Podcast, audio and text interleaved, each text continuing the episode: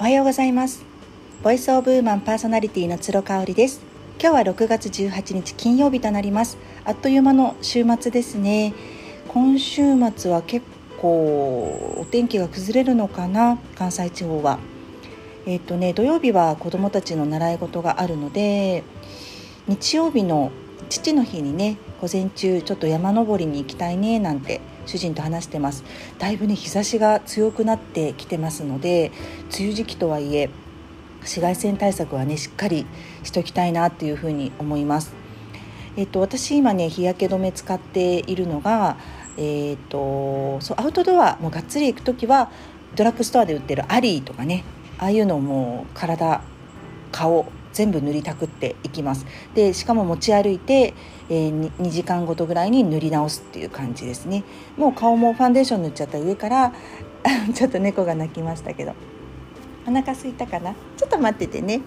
はい、えーと、塗りたくるっていう感じですね。で日常、まあ、今ほとんど家で仕事をしていたり家にいるような生活をしていますのであの津田コスメティックのね津田さんの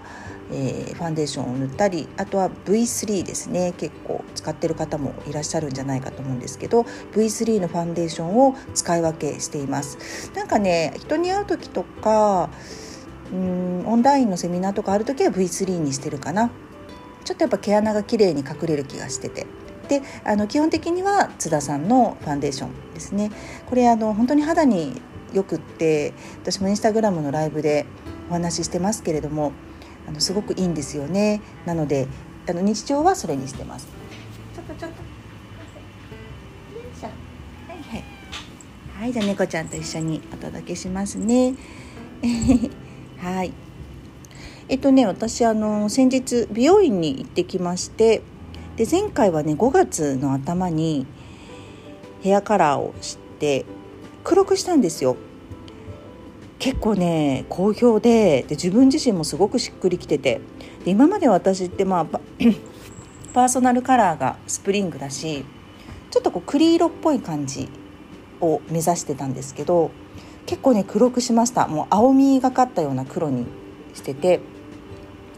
それをすごい気に入ってるっていう話を今日したいと思うんですけどなんでねじゃあ黒黒が似合うのかなって思った時に肌写りがねすごくいい気がする。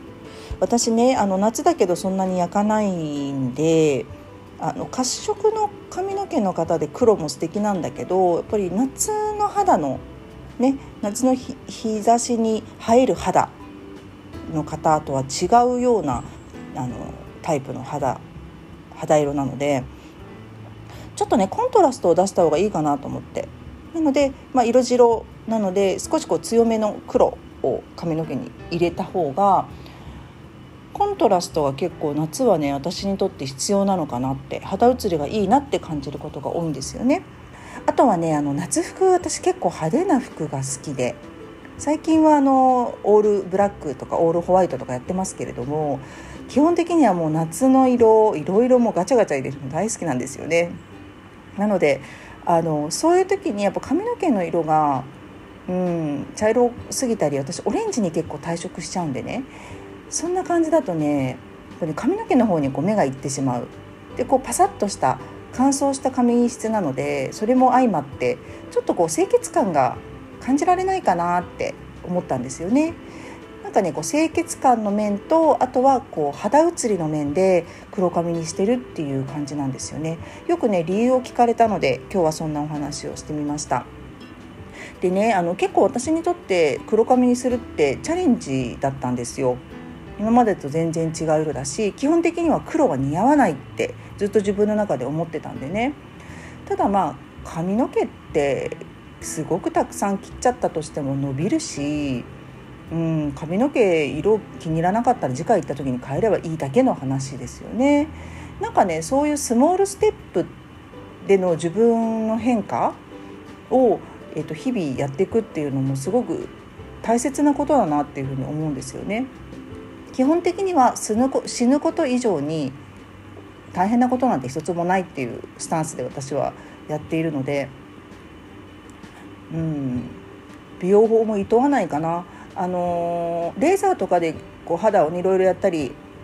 メスを入れて整形とかっていうのは全然興味ないんですけどまああのいいなって思ったことに関してはもうどんどん取り入れるようにしてるしそれで自分に合わなかったらやめればいいだけの話、うん、あのトライする時は秒で、